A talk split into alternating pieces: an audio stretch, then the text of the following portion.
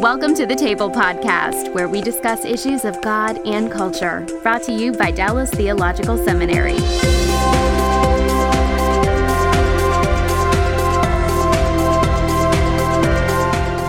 Welcome to the table. We discuss issues of God and culture. I'm Darrell Bock, Executive Director of Cultural Engagement at the Hendricks Center at Dallas Theological Seminary.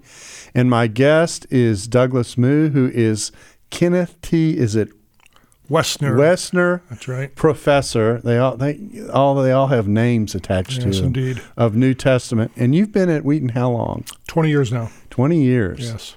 Wow. Yeah, it's gone quickly. Yeah, um, and you work in the graduate program, right, with uh, with graduate students, and have done a lot of work in Paul and and that kind of thing. But our topic is biblical translations. So um, my first question is, how did you get into this gig? What what uh, what what is a nice guy like you doing in Bible translation? Something I, I, I often ask myself. Uh, the uh, group I'm a part of, CBT, the Committee of Bible Translation, is the group that translates the NIV, and now we're in the mode of revising the NIV. Uh, it was formed back in the 1960s when this translation was first conceived. um, and has had you know continuing number of scholars over those years. Uh, in the 1990s, I was invited to join. Uh, CBT just invites its own members, so they invited me to join. Uh, one of my colleagues at that time was Murray Harris, who was on CBT. And uh, Murray invited me to join. I said, oh, I'll give it a try. And uh, really glad I did. It's one of the most favorite things I've done in ministry. One of my Old Testament mentors was Ken Barker. Oh, sure. So um, Ken so- was a mainstay of CBT for many, many years. Exactly. Yeah. So, um, so I have a little bit of a feel for what's involved. So, uh, what I want to do is I want to talk about Bible translations in general, translations, uh, you know, the approach to translations, and a little bit about how a translation gets done. Between the two of us, we've worked on various translations, and they're structured somewhat differently in terms of how they work. But basically, I think most people think, you know, people get in a room and sit down and translate it, and boom, there it is. Isn't quite that simple, is it? Well, that's not too far from the truth in a certain sense. Yeah. Um, and I would want to distinguish between the initial translation work, and again, mm-hmm. this is what CBT did back in the 60s and the 70s when the mm-hmm. NIV was first being made. They met for eight to 10 weeks a, a summer. Uh, working really hard to work from the Greek, the Hebrew, and the Aramaic into English. So They it was did all being meet done in exotic scratch. locations. I mean, to some degree, right? Yes, they, they usually met overseas, but Mm-hmm. but they met overseas because it was cheap. they could find really cheap accommodations, and they Ah. met in some places that uh, I would not want to stay in for even overnight. And they Oh, stayed okay. there for eight to ten weeks. Oh wow. My point is, they really uh, sacrificed for the work that, that they did back Mm-hmm. yeah, in. I, I I like to tell people just think about if you just think about how it is that you have a Bible in your hands. Hmm.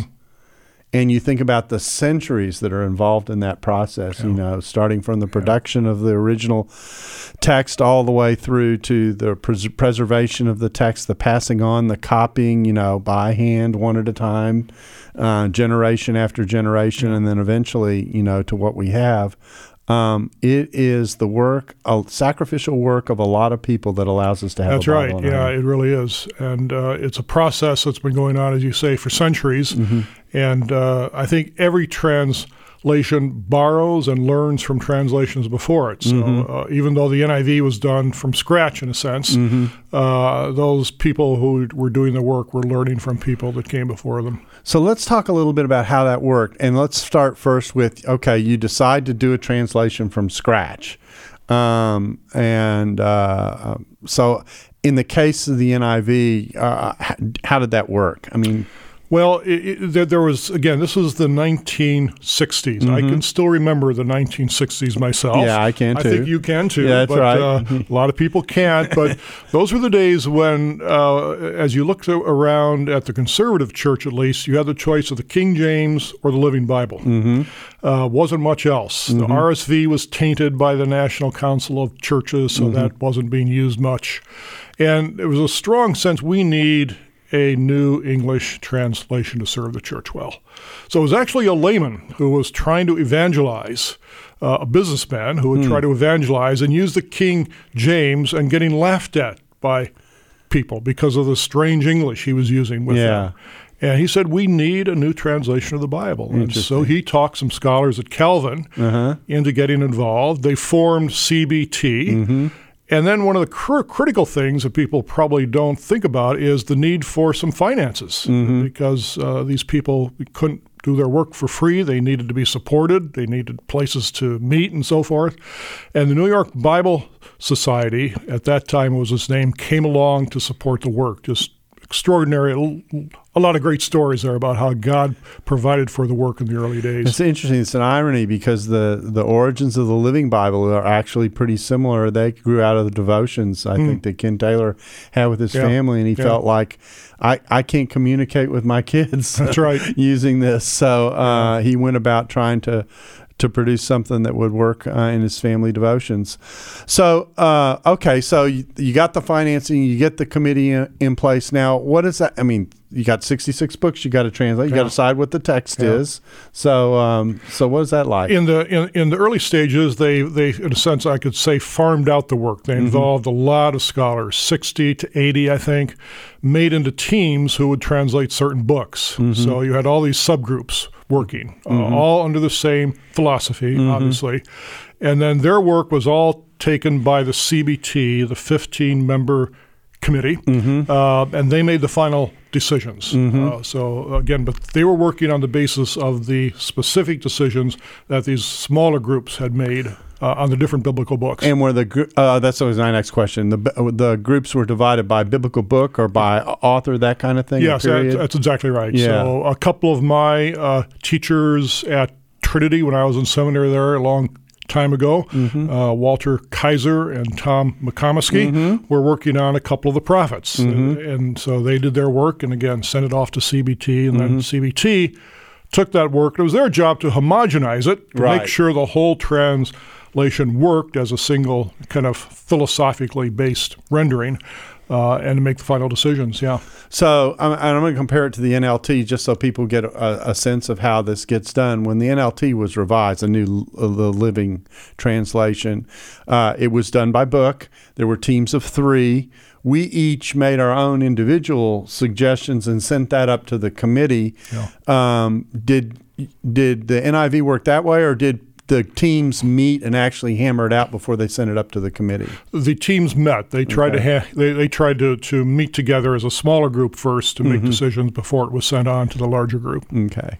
So, um, a- and this process takes you know years. I mean, it. it um, I remember when it was just the NIV New Testament, you know, and that came out first, and then Right. you know the rest followed. So, um, uh, I really do think that most people have le- little to any clue what goes into uh, into those meetings. So you said you met for weeks at a time.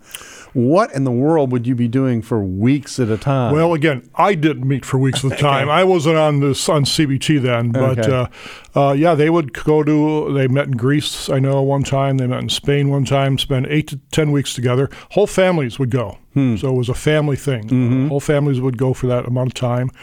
Uh, and the men would work 40 to 50 hours a week, just sitting in the room, Hmm. and hammering talking it out. about passage by passage. passage by passage, hammering it out, making Mm-hmm.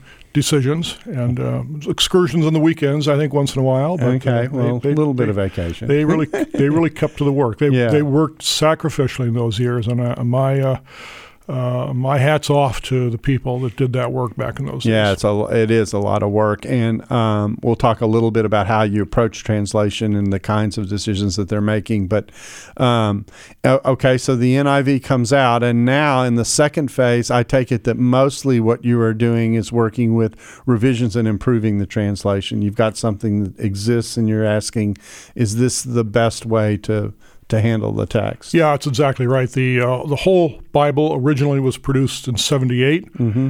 Uh, there was a revision in '85, uh, another revision in 2011. That's been our latest Mm-hmm. revision. Uh, and over those years, and this is part of CBT's DNA from the beginning, Uh, our charter document says, yeah, we want to produce a translation of the Bible, but we want to keep it fresh Mm-hmm. as there are changes in English and as uh, we learn more about the text itself from Mm-hmm. various discoveries or new understanding of words and so forth.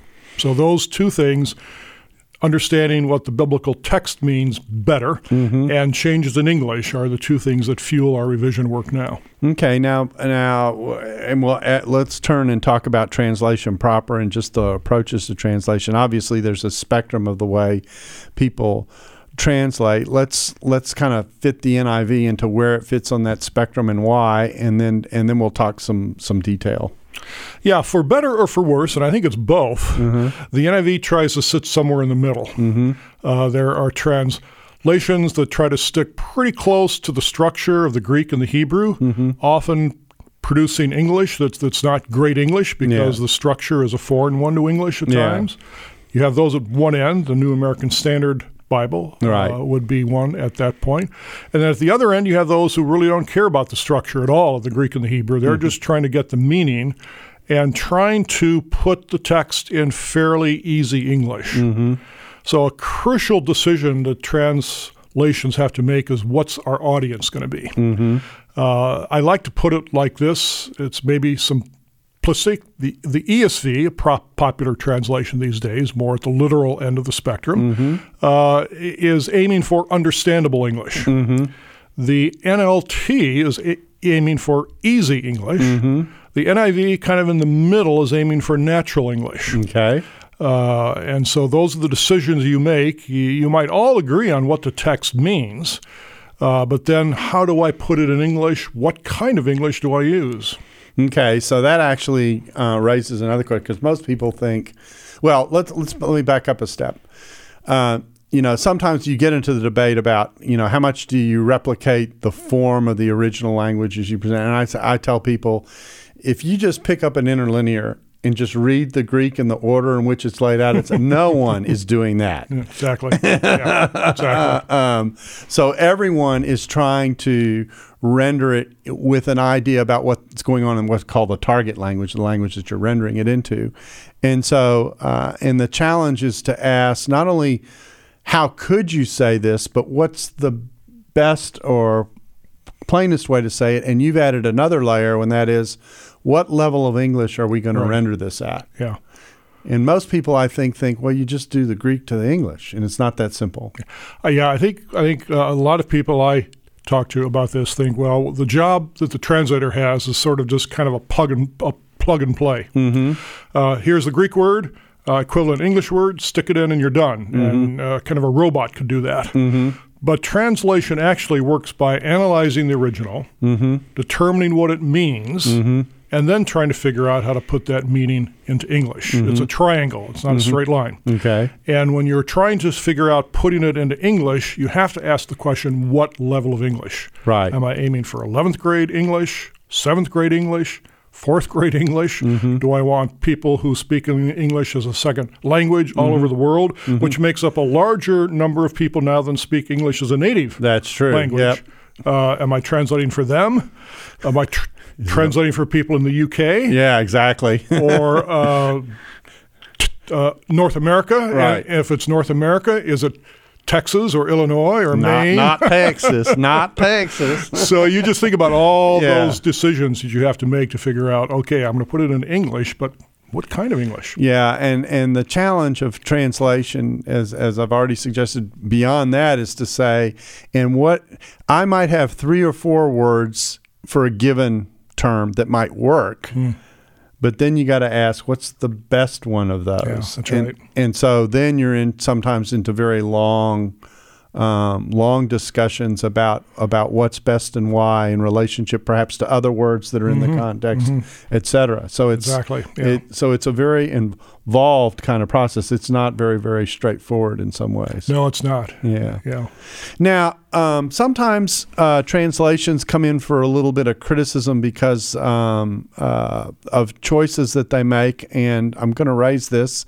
Um, the NIV at one point caught some flack because it was attempting to render generic terms with generic clarity, if I can say it that way. That sounds good. I didn't say I didn't say gender terms, okay, but that's actually what you were dealing with. Talk a little bit about about what that decision involves and why that decision is an important decision to be making for the reader.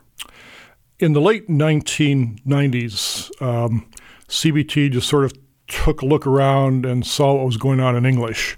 And the translators came to the conclusion that very rapidly, uh, words that we used to use in a generic way, mm-hmm. he mm-hmm. or man, mm-hmm. uh, were in contemporary English being used with specific generic meaning. Mm-hmm. So that when people would hear the word man, they would not think simply of human being, male or Mm-hmm. female. They would think male as opposed to female. Mm-hmm. So that has to factor in the decisions we make. If we come to a word in the Greek or the Hebrew that we're convinced is generic, that is referring to men and women equally, the job we have is to find a comparable word in English that, will, that will say that. Right. Um, and we decided that man and he just just didn't do that anymore, Mm-hmm. and so we were looking for alternate ways to say that. So replacing man with person or human being, replacing he sometimes with a plural they, Mm-hmm. or he and she, or something of that sort to, to to simply to try to capture what was going on in English. No ideological agenda That's at where all I was going on our next. part. Yep. No ideological agenda at So all it's strictly linguistic. simply doing our job Yeah. of putting God's word into the English people are actually speaking. and making it clear that when the audience is being addressed is broad and is male and female, that that would be obvious to the reader, so they wouldn't misread the scope of the audience and that kind of thing. That's exactly right. Yeah. Yeah. Um, so, um, uh, well, uh, so let's talk. About, I know, I know, I know that there's a there's a hobby horse that you have. I'm going to give you a, a shot at this now, and that is, um, you like to make us think about how we should or should not think about the term literal. Yeah. Okay, so um, so let's talk about that a little bit because I uh, when I get asked, you know, about literal translation, my general response goes something like this: I think rather than thinking about literal and then having to figure out what you mean by using that term, um, maybe a better term for me is is normal. I'm trying to understand the passage in the context in which it functions with the meaning that it possesses Yeah. and uh, and so whether that ends up being literal or not in the way some people mean that term may or may not be the case depending on the context genre and other factors that are going on so that's my shot at it take your take your take your shot at it Well, yeah, I'm on a bit of a campaign here to banish the word literal from our translation discussions. And, and, and, and here's why. Uh, a lot of uh, Christians I talk to will ask me, because they know I've worked on Bibles, what's the best translation of the Bible? yeah And quickly it becomes clear they mean the most literal translation of the Bible, mm-hmm. assuming then a translation works by plugging one English word into one Greek word. So you mm-hmm. have, let's say, uh, Greek word X, and every time Greek word X appears anywhere in Scripture, you use English word Y to replace it with. would it were so Uh, yeah, that's exactly right. And th- this is simply not the way languages work. Yeah. People who know other languages well know that. They, Yeah. they, know that if you want to learn French well and communicate accurately in French, you, you can't do that because you're just going to be making nonsense. Mm-hmm. Uh, I, I like to use the example of the expression uh, ordering apple pie a la mode. Mm-hmm. Well, let's do a literal rendering there. I want apple pie according to the fashion. no, that's not an accurate translation Yeah. of the phrase. It means apple. It means apple pie with ice cream on it. That's Uh-huh. what it means. That's what a translation should do, Mm-hmm. not simply replace the words. Yeah, and uh, when when we talk about this a little more technically in our exegetical classes, one of the ways we talk about this is to say there's the word and there's there's what what it what it means at one level, but then it's actually what it refers to. And sometimes that's not the same thing. So uh, the example mm-hmm. I like to mm. use is paraclete. It's a good example. Mm. You know, comforter or encourager. You got a choice there first of all, and then but it's not just a comforter or encourager. And even the word comforter could be misleading depending on what people are thinking about. and, and- and- and then, and then, and then from there you go. But in the context of the upper room discourse, we're clearly talking about the Holy Spirit. We're just characterizing an attribute of the Spirit in one way or another in order to describe Him. And so, uh, to bring out the meaning, you've got to be aware of all those levels that are that are going on with the terms. Exactly right, and just just having a sense that words usually don't have a single meaning; they have a semantic range. That's right. say. So they have possibilities. That's exactly right. So, Yeah. for instance, if you're translating from English into Spanish, Mm-hmm. uh, you have the English word bank. Are you referring to a place where you put your money, or you are referring to a river bank? Mm-hmm. Yeah. Uh, depending on the choice you make about the meaning of the English word, you're going to choose a different Spanish word Yeah. to capture that idea. Mm-hmm. And that's just the way all languages work. Right. So, um, so then the the job of the translator is to sort all that out, understand the genre, the context, understand the particular sense that a word might have, and then again. Uh, and we actually see the Bible do this with itself. This is a point I like to make uh, that if you watch how the Old Testament gets cited when mm. it's recited, it isn't always the same wording that you had originally. Sometimes something is being done to bring out either an implicit sense or something like that that develops it in one way or another. And so the, the scripture doesn't even handle itself that way all the time. That's a good point. Yeah, that's Yeah. exactly right. Uh, and, and so just being, just recognizing that there's that much what I call breathing room in, in translation um, is uh, is is something that's important to be to be aware of. This episode is brought to you by the Truce Podcast. I'm sure you've been there. You're at an event, a dinner, a small group, and someone says something like, If you're a Christian, you have to vote Republican. Huh, that raises an interesting question. How did evangelicals like me get to the place where we just assumed we'd all vote one way? This season on the Truce Podcast, we're diving deep into the complexity of the 1970s and 80s to understand how evangelicals tied themselves to the Republican Party. It's a story that involves murder, corruption, redemption, and our need to be heard. I'll be talking with celebrated historians like Rick Perlstein, Pulitzer Prize winners Frances Fitzgerald and Jesse Eisinger, and some of the best guests I've ever had. Truce is the show that uses journalistic tools to look inside the Christian church. We press pause on the culture wars in order to explore how we got here and how we can do better. Subscribe to Truce anywhere you get podcasts or listen at trucepodcast.com. Um, so um, so let's let's talk a little bit about about the kinds of translations you get. You get asked the question I get asked often too. You know, which translation is best? And my answer tends to be, well, it depends. Um, what are you reading this for? Well, what do you, what are you after? Do you understand the philosophy of the translation? What it what it may be, what direction it may be pushing in terms of the way it's rendering, et cetera. And so I tend to I tend to hesitate to answer that question in many ways, at least with the particularity that it's usually asked with. I think it's good to ask the follow up. What are you going to use it for? Mm-hmm. Who are you talking about?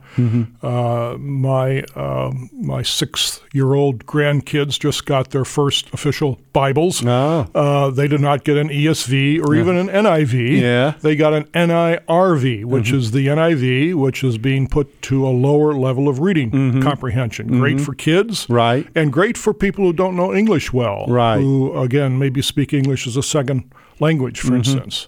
Uh, so you have to ask who is going to be reading the Bible. What are you going to be using it for before you answer that question? Yeah, in fact, uh, another mentor of mine, Don Glenn, who used to teach Old Testament here, worked for years on a translation in which I think the standard was uh, third grade English. yeah. and he he said in some ways that was more challenging than you know operating at a higher level of language because your your choices were reduced in order to keep the English simple. the the whole vocabulary pool you're working with is so much smaller. Yeah. that would be uh, uh, really tough. Yeah. So um, uh, he used to lament sometimes about some of the choices that he Oh, was faced tough. with. Yeah. Yeah. But so.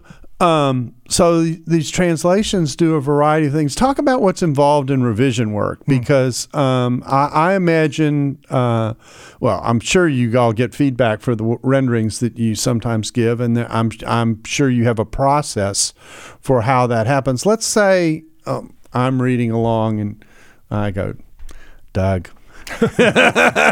What have you Why did you do this? you know, uh, um, uh, one, what would how does that process work? How do, how would someone submit it? And more importantly, I think for, for this conversation is, what does the committee do with something like that? Yeah. We, we gather proposals from all kinds of places. Uh, scholars like you who might, mm-hmm. oh, I'm writing a commentary on Luke, let's say. Mm-hmm. As I'm working through the commentary and looking at the NIV, and oh, I've got a problem here. I don't like what they've done here. We get proposals sent to us mm-hmm. from fellow scholars doing that. But I get a lot of proposals sent to us from pastors, mm-hmm. lay people just using their Bible. Sometimes the lay person writes into me and says, I just don't understand this English. I'm yeah. no scholar. I don't know the Hebrew, but it, I just, as I read this, the English doesn't make sense. And mm-hmm. often that's, yeah, something we need to look at probably. Mm-hmm. So I will gather proposals together as the chair. And then usually in March, I will distribute a packet of proposals for all the members to study on their own. And then we will gather in the summer for a week or two hmm. and just work through the proposals, decide mm-hmm. is this a good change or not, and debate that and vote we have a built-in conservative process in what we do. Mm-hmm. We, we are convinced the original NIV was done very well. Mm-hmm. Don't fix what ain't broke. Yeah. And so it takes a 70% vote of the members to change the existing NIV text. And do those changes come out as revisions are made, or do they come out and are produced as each printing comes along? No, only in a revision. So okay. again, we had a, a revision in 20- 11. We've mm-hmm. accumulated hundreds of revisions since then, as mm-hmm. we've met every year since. Mm-hmm. And at some point, maybe in the mid 2020s, we will produce another revision, which includes all of those. Now, does do you have to hit a certain threshold of the changes? What determines what? It's a very comes? subjective thing, okay. uh, and we make that decision along with uh, our sponsor. Biblica is our sponsoring mm-hmm. organization. Zondervan is our North American publisher. Hodder and Stoughton is our UK mm-hmm. publisher. So all the groups will gather and decide yeah, now's the time to do it. You, you don't. In, in, our view, you don't want to produce new Bibles very often, right? Because you, you, you produce an NIV, and, and, and I guess less and less these days, but yeah. but churches might buy that as their pew Bible, let's right. say, or a Sunday school curriculum organization will base their curriculum on the current text of the mm-hmm. NIV. And you, you want to just keep changing that because mm-hmm. it just creates so much confusion. On the other hand, you know, to be honest, uh, we on CBT think we've made some good improvements to the NIV, and we'd like to see them get out there and mm-hmm. for the mm-hmm. public to use them and appreciate them. And so it's it's it's a tug of war between those two hmm. kind of virtues, I guess. Now, um, let me let me talk about some peculiarities of, of translation, and I think the one thing that oftentimes uh, catches people out are the little marginal notes that they sometimes get about a few manuscripts or early manuscripts, or even blocks of material. Perhaps the two most famous are the longer ending of Mark and the Adulterae Pericope in uh, in John's Gospel. Talk a little bit about how uh, a translation handles those kinds of situations. Sometimes the verse numbers skip a skip a skip a verse, yeah. that kind of thing. What's going on when that's happening? Yeah, that's a that's a, a complicated and and rather contentious issue. Mm-hmm. Um, uh, the texts that we work with, the Hebrew, the Aramaic, the Greek, uh, are good texts. We have a lot of good evidence for what that text must have looked like. But those manuscripts that we have don't always agree. Mm-hmm.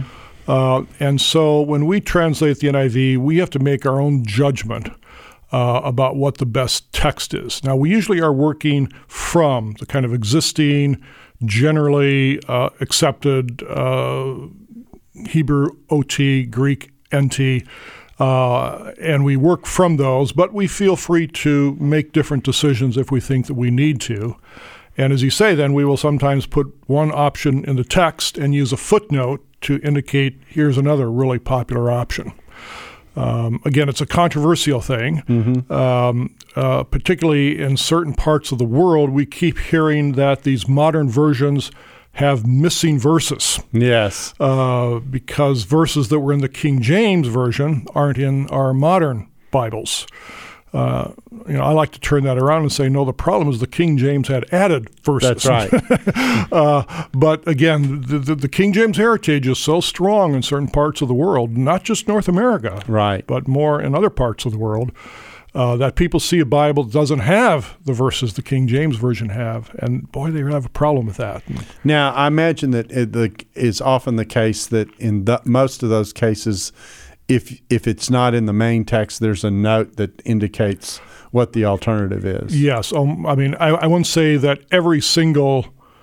Uh, I think every single verse or more that is in the King James and not in the NIV will have a footnote about it. Yeah. I'm pretty sure of that. Yeah, yeah. I, I, I, I, you know, I like to when we talk about this. Uh, what I like to say is, is that our problem is not that we are missing text. We have the text plus. We have 105 percent of the text, and it's the job of the translator Yeah. to ask what's the right hundred percent here.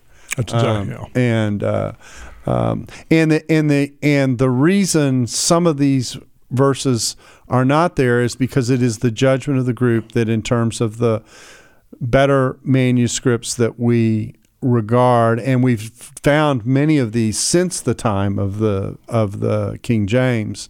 Um, either lack that material or don't have it, or in some cases have it and, and it didn't exist before, that kind of thing. People aren't aware of the different manuscript base between, say, the King James version and the versions we have today. Yeah. Um, uh, you have, can you help us with that a little bit in terms of what the Sure. scope of that is? Sure. I, th- I think that the total, correct me if I'm wrong, that the King James, in terms of the Greek New Testament, I'd say, was based on about 50 manuscripts. Uh, the most used ones were 5th and 6th s- uh, century manuscripts. Modern Bibles are based on about 5,400 manuscripts. Now, I, I need to say that sounds like a lot, but some of those manuscripts just contain a verse or two. So Right, it's right. not like entire NTs or something. Right. But obviously, a lot more evidence. Some of that evidence goes back as early as the second century. Um, I like to tell people that when you look at, let's say, the NIV and compare it to the King James, what's remarkable, granted that history, mm-hmm. is how similar they are. Mm-hmm. It's an indication of the providence of God in preserving the text for us. Mm-hmm. So sometimes we seize on the differences, and yeah, they are there, but they're such a minority compared to the vast bulk of agreement that you have between the King James and an NIV or an ESV or an NLT. Yeah, and of course the technical discipline that we're talking about here is the discipline of, of textual criticism, and uh, you know I, I like to to tell people that that um, it's generally regarded that you can look at all those differences and say that no core doctrine of the Christian faith is impacted by those differences. What is impacted is how many verses dis- might discuss Yes. a particular point and that kind of thing, which I think is an important kind of step back point to make. I think that's a good, a very good point for people to make. You're, you're not going to make any change to what you believe as a Christian or how you practice as a Christian based on the English Bible you're It's using. just the parentheses, what goes in the parentheses yeah, yeah, counts. yeah, that's right. yeah. So, um, so what have you found? A, a little a personal um, question here. Uh, what have you found um, enjoyable or challenging or or enriching about having spent so much time working with Bible translation? Well, again, uh, as I mentioned, I think earlier that uh, serving on CBT has perhaps been the, the my most favorite ministry of all. Um, and for me, it's such an enriching experience to, to sit with over two weeks of the summer, let's say, to sit with 14 other top biblical scholars, both old and new, and to talk about what the text means and how to say it in English. Uh, I remember when we were uh, working on the revision of the Psalms in 2002, I think it was, uh, and listening to my Old Testament colleagues talk about the Psalms for a full week. Uh, boy, my Hebrew grew spectacularly.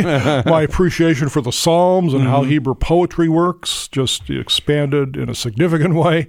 Uh, so that's been one of the real enjoy, enjoyable experiences of that. Yeah, and- being with these we, the- these other folks. We did something similar. It wasn't on a translation, but we had a historical Jesus project where it was the same group meeting every summer for ten summers in a row, and um, not only did you not only was the subject matter stimulating, but the relationships that you built with people and the respect that you developed for the kind of work that they mm. do and the dedication that they have in doing it is important. And, and all that goes into a translation. I mean, the translation is the product of all that expertise. And again, I think it's just it's too easy for people to either pit translations against each other or to not appreciate the actual work that goes into doing a careful translation well. Yeah, I'm sure it's been your experience as well, but I know on CBT we have strong disagreements at times, mm-hmm. but they are never, in my experience, disagreements over, let's say, someone's hobby horse mm-hmm. or someone's prejudice. Mm-hmm. Uh, everyone views what we are doing with such significance. You know, uh, there, there's a holiness involved here when we realize decisions we make are going to be read by millions of people as their Bible. Uh, so there's no room for some of those personal agendas. Those are those are put aside, and so I've I've great respect for my colleagues, even when they are foolish enough to disagree with me.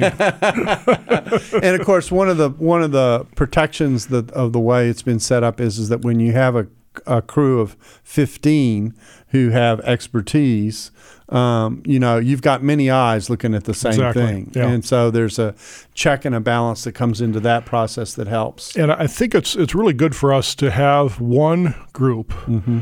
Old Testament and New Testament scholars alike, Mm-hmm. working together and making the final decisions. Because Right. very, very often, you know, I will be making a point about what's going on in Romans, but one of my Old Testament colleagues will say, "But have you considered how Isaiah is feeding into that and what's Yeah. going on there?" And maybe I haven't considered that Yeah, as seriously as I should. and and, and so the this depth of uh, of the team uh, contributes to the quality of the translation and the in the way in which uh, debates happen. But I I would suspect that when there's a really good debate about what this text means, does it mean this or does it mean that, and and particularly when there is a distinct emphasis involved, that that, that disagreement will show up in in a marginal note or something like that, so you don't lose what that conversation's been about. We, we, we like to use footnotes or marginal notes to indicate, you know, where we had a serious disagreement, and here is an, an option. Although we sometimes realize that our footnotes might sort of be like the fruit that a mother puts in her kid's lunch.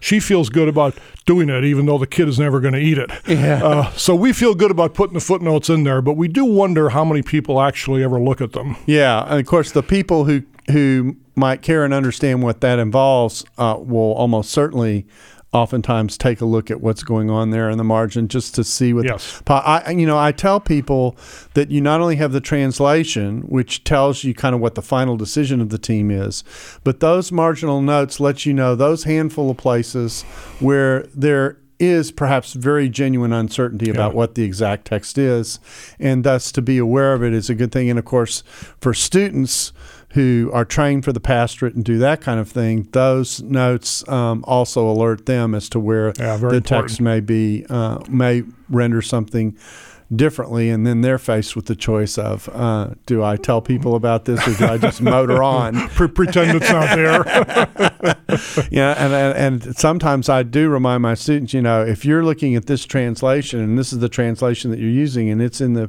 pew, and you have a pew Bible that has the notes in it, then then a lot of people are are seeing that.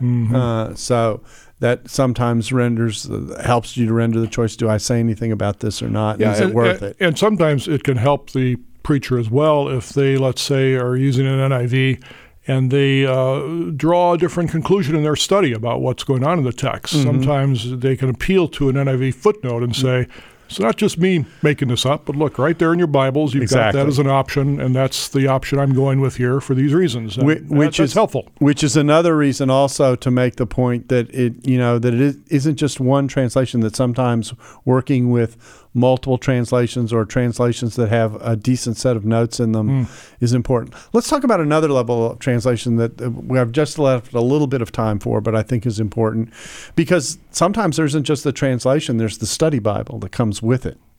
And I know the NIV has produced a variety of study Bibles associated with it um, that uh, kind of look at things from different angles. Talk about the value of a study Bible.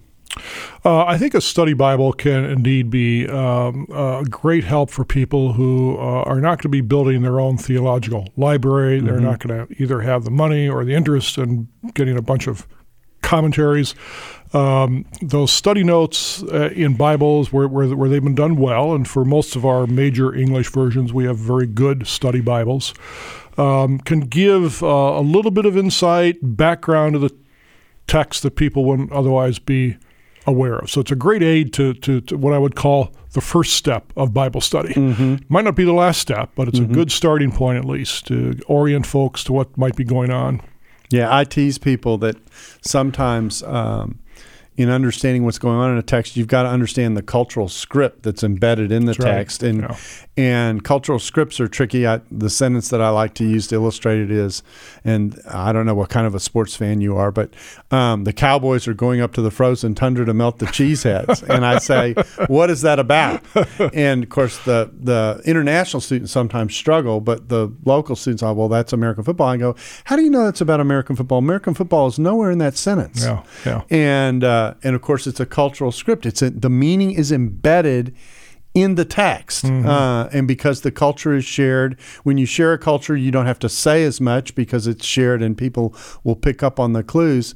And then the next remark I made, but if I gave an Arabic English lexicon to a student in Saudi Arabia and they looked up every word of that sentence, they still might not know what it means after they've looked up all those right. words. That's exactly right.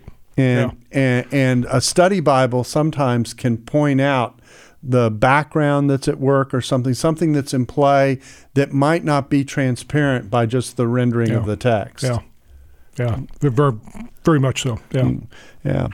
So, um, so um, let me. I'll, I'll, close with this. What, what, uh, what advice would you give to people as they think about using translations and and and thinking about them, particularly per, perhaps in contexts in which people can sometimes be uh, critical of uh, of translations and and uh, perhaps should be a little more circumspect about that.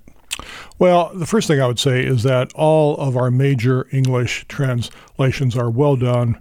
Uh, certainly have a place in the library of someone who's serious about studying the Bible so they can look at several translations. And it becomes a matter of personal choice about, well, what level of English do I want to work with? Um, sometimes a ministry context will affect the decisions we make about that.